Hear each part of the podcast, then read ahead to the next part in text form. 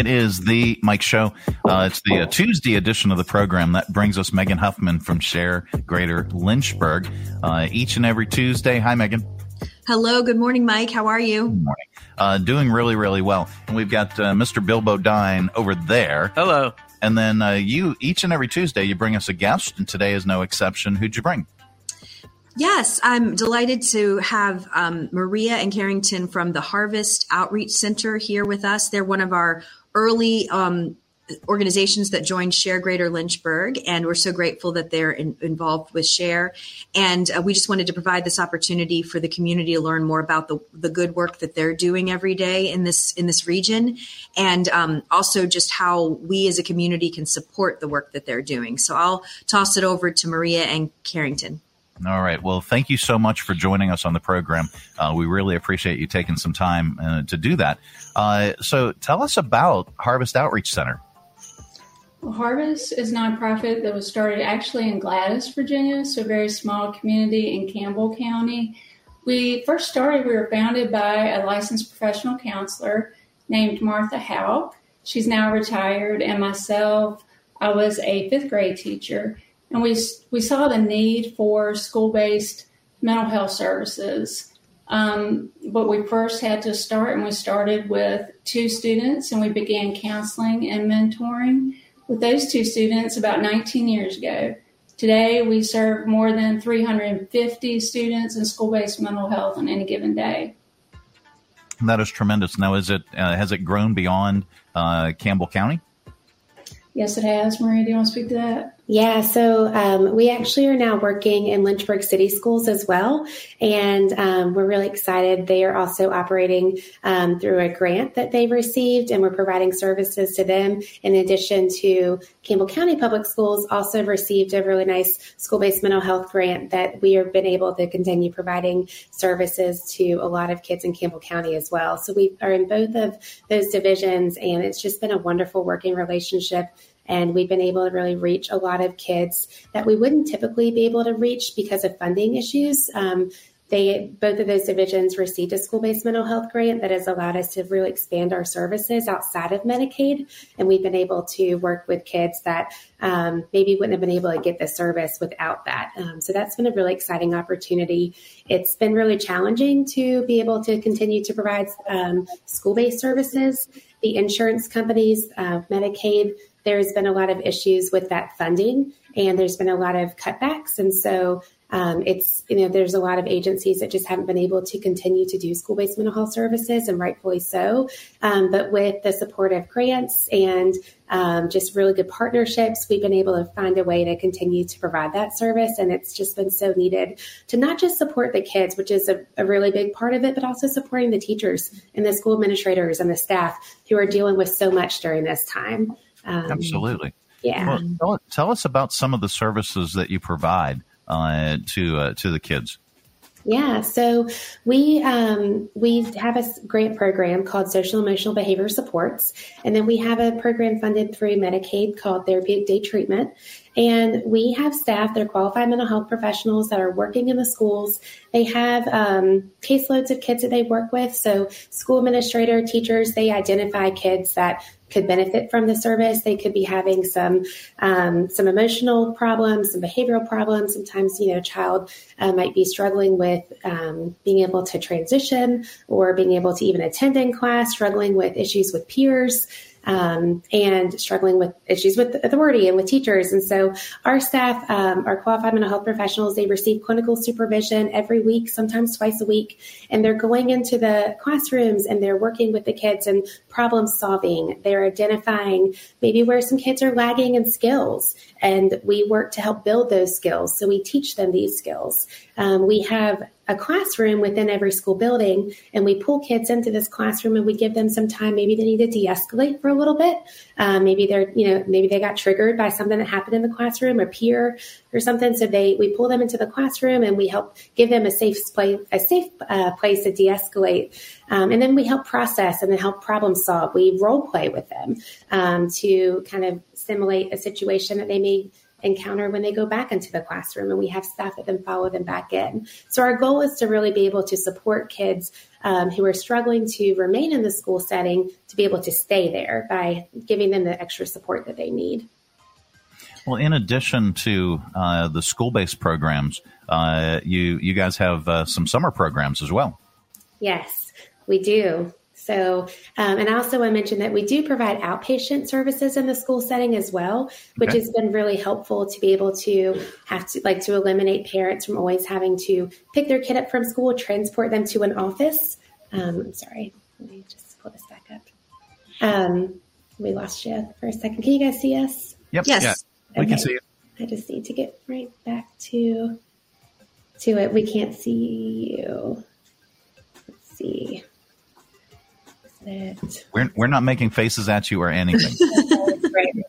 Yep. We, we, so we, we um, we provide um, services um, in the schools for kids to receive outpatient um, in the schools, so they don't have to um, so they don't have to miss out on school, and then maybe sometimes not go back just for their appointment. Okay. And so yeah, that's been great as well. But I we think, do have um, a, go ahead. Sorry. I, I, think I met you, Carrington, when I was down there. I used to run the Greater Lynchburg Community Foundation, came down a couple times. And the facility that you have right there in Gladys, right near William Campbell High School, is a beautiful spot. And I mean, I just, it just struck me what a peaceful place that is for people to come and um, and relax and and you know and, and get treatment for for whatever is bothering them. And I remember you used to have a Hobbit house there. Do you, they, do you still have that? Yes, actually, thanks to the Plymouth Foundation. Um, yeah. I, I, remember the visit well, and our first ever grant we received was from Youth Philanthropy, actually. Mm-hmm. I remember that. Greenhouse and for the playground as well. Yeah, and the Hobbit House was used for, for outpatient counseling. Yeah, so what, what a nice facility. I remember it well. Thank you. Thank you. Yes. I served on the um, on that committee once when I was in high school. Oh, you did? Yes. Well, we must have yeah. met then too. Mm-hmm. Yeah. Great. But yeah, so we do have a summer program, and um, that is just such a crucial time for us because it's really hard for us to um, get funding for that program. But it's so important for us to be able to continue to provide services to the kids during the summer. It's honestly like the most important because they don't have that school structure. They don't have that support. They don't have the meals. Um, they don't have like the socialization and those things that they need. And so we do work really hard to be able to provide a summer program to the kids. Um, and that is, um, we get some funding for that through Medicaid, but um, we are always trying to expand that so we can serve more kids um, that may not get funded by Medicaid um, or just that don't have Medicaid. And so that's something that we are um, working hard on. We um, do community outings with them. We work on their ability to be able to function in the community, to be able to do things like going to the movies and sitting through a movie. It sounds like something that most kids would be able to do, but it's something that our the kids we serve they typically struggle with things like that. Um, and so we work on you know just some of the socializations, what's appropriate, um, and that's something that is so important that we can continue that. We also do some things um, in the school setting as far as just practicing like walking through the hallway and uh, practicing just being in a school and trying to keep those skills consistent throughout the summer so that way it's not that really hard transition back um, when the school year starts. Um, so that is something that we are always looking to get um, some support for funding for that, um, so we can be able to continue to provide that because we also transport the kids to and from the summer program, which is a huge expense with the amount of vehicles that we need, gas, um, and the maintenance of that, drivers. Um, so that is definitely something that has been it's it's a financial burden for us every summer. Mm-hmm. About uh, about how many kids do you serve uh, for that program? Yep. So anywhere from like 100 to 120 or so um, is what we're you know typically able to serve. Um, but we you know the more that we can get funding, the more we could possibly expand that to be able to serve more kids in the summer. All right, very very cool. Um, what all do you need? Uh, do you need volunteers? Uh, and and I, I, understand that you're looking to uh, hire some folks as well. Mm-hmm. Yeah, so we um, we are always hiring because we're always growing and adding on more kids, and so um, you have to um, be a qualified mental health professional, which means that you just pre- you need a bachelor's degree that is in the field. It could be human services, psychology, um, counseling, early childhood education. Those are all things that um, would work for us to be able to have you apply to the Department of Health Professions um, to be a, a qualified mental health professional. Um, we do we have the ability with grants to hire some employees that don't have a bachelor's degree. Maybe they're working on that. Maybe they are um, you know, or just maybe they did, took a different path and they don't have that. And so we have some positions available um, where it doesn't require that. Um, and then we're always looking for licensed mental health professionals, so residents in counseling, LPCs, and we provide free supervision. Um, so we're always looking for that as well. And as far as just like extra resources, um, we could always, I mean, there are some things if people wanted to volunteer, I think we could use some support with, but mostly I think it's just the donations so we can continue to be able to fund and provide these services to kids, especially during the summer. Well, thank you for uh, for sharing all of that.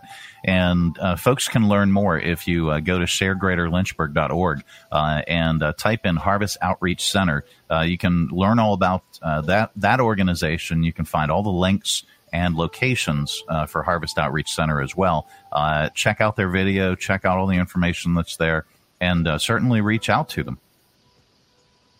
So, Megan. Yes. Well, I think this is a perfect um, segue because uh, Harvest Outreach Center, for example, has received funding from the Greater Lynchburg Community Foundation before. We talked about the Youth Philanthropy Council and the Plymouth Foundation, all of which sits underneath the Greater Lynchburg Community Foundation. So I would encourage uh, Maria and Carrington to apply for our spring spring grant funding. The deadline is March 15th, and um, it sounds like that would uh, the summer program would be a great thing to um, ask for funding for this summer. So this is a perfect marriage of the work we do here with Share Greater Lynchburg and spreading the word and reminding folks about GLCF and all that we have to offer. So we have um, we're really excited. The Youth Philanthropy Council that you all were referencing has just made their decisions on where a ten thousand and a five thousand dollar grant will be donated, and we're sending out a press release this morning to announce um, where those funds are have been um, distributed, and we're having a ceremony on March 20th at CVCC to uh, recognize the students who have participated in that council this year and the organizations that are the recipients. So be on the lookout in the media for that. Um, for U- YPC, it's 27 um, local high school high schoolers in the region have come together and they've done tours and interviews and they've um, ranked their order of who they'd like to fund, and, and through that process, they've selected a ten thousand and a five thousand dollar recipient, and we're so grateful to the Wells um, Fargo Foundation um, for supporting that. And um, also, we have March, excuse me, February twenty eighth. The um, at the end of February, the Century Fund is application is due. That's a one hundred thousand dollar grant that's given out every year for a transformative project that a nonprofit is doing. Um, typically, those that are working on capital projects or finishing off a major campaign. Um, those kinds of programs are really um, great fit for the Century Fund, and that deadline again is February twenty eighth. And then our our standard spring um, funding cycle is March 15th, that deadline, that all that information can be found online as well. Um, over at Share Greater Lynchburg, we are gearing up for our programming and we have a um, lunch and learn tomorrow at Vector Space. It's we're we're full to capacity for our folks who are going to be coming to that to tour the new facility at Vector Space, and we have our spring mixer coming up on March 6th. So there'll be more information about that in our newsletter this week. But thank you all um, so much for having us today, and um, appreciate learning more about Harvest Outreach Center and how we as a community can support and help you all. Thank you, Megan. Thank you. Thank Mike. you, guys. Absolutely. And thank you for taking time. We really appreciate uh, learning about your organization. Uh, and as mentioned, visit sharegreaterlynchburg.org. Uh, you can find out about 172. I got the count wrong on the crawl. Megan, we usually update that. Oh, no. Yeah. yeah. 172 nonprofit organizations uh, are represented on the Share platform. And if you are part of a nonprofit organization within the area, uh, it is absolutely positively free to uh, to have a place on the Share platform. Uh, folks can learn more about your organization. You can provide links. and needs, whether those needs are employees or whether those needs are volunteers, monetary donations, or donations of items. You can do all that on the Share Greater Lynchburg platform. Uh, right there, it's one-stop shopping for uh, for nonprofits uh, within our region and grow- 172 and growing. This Yeah, is that's, that's right. tremendous. Carrington and Maria, nice to see you both again. Thanks for being here this morning. Thank you, Bill. Thank you. Thanks for the good work you do. Thank you.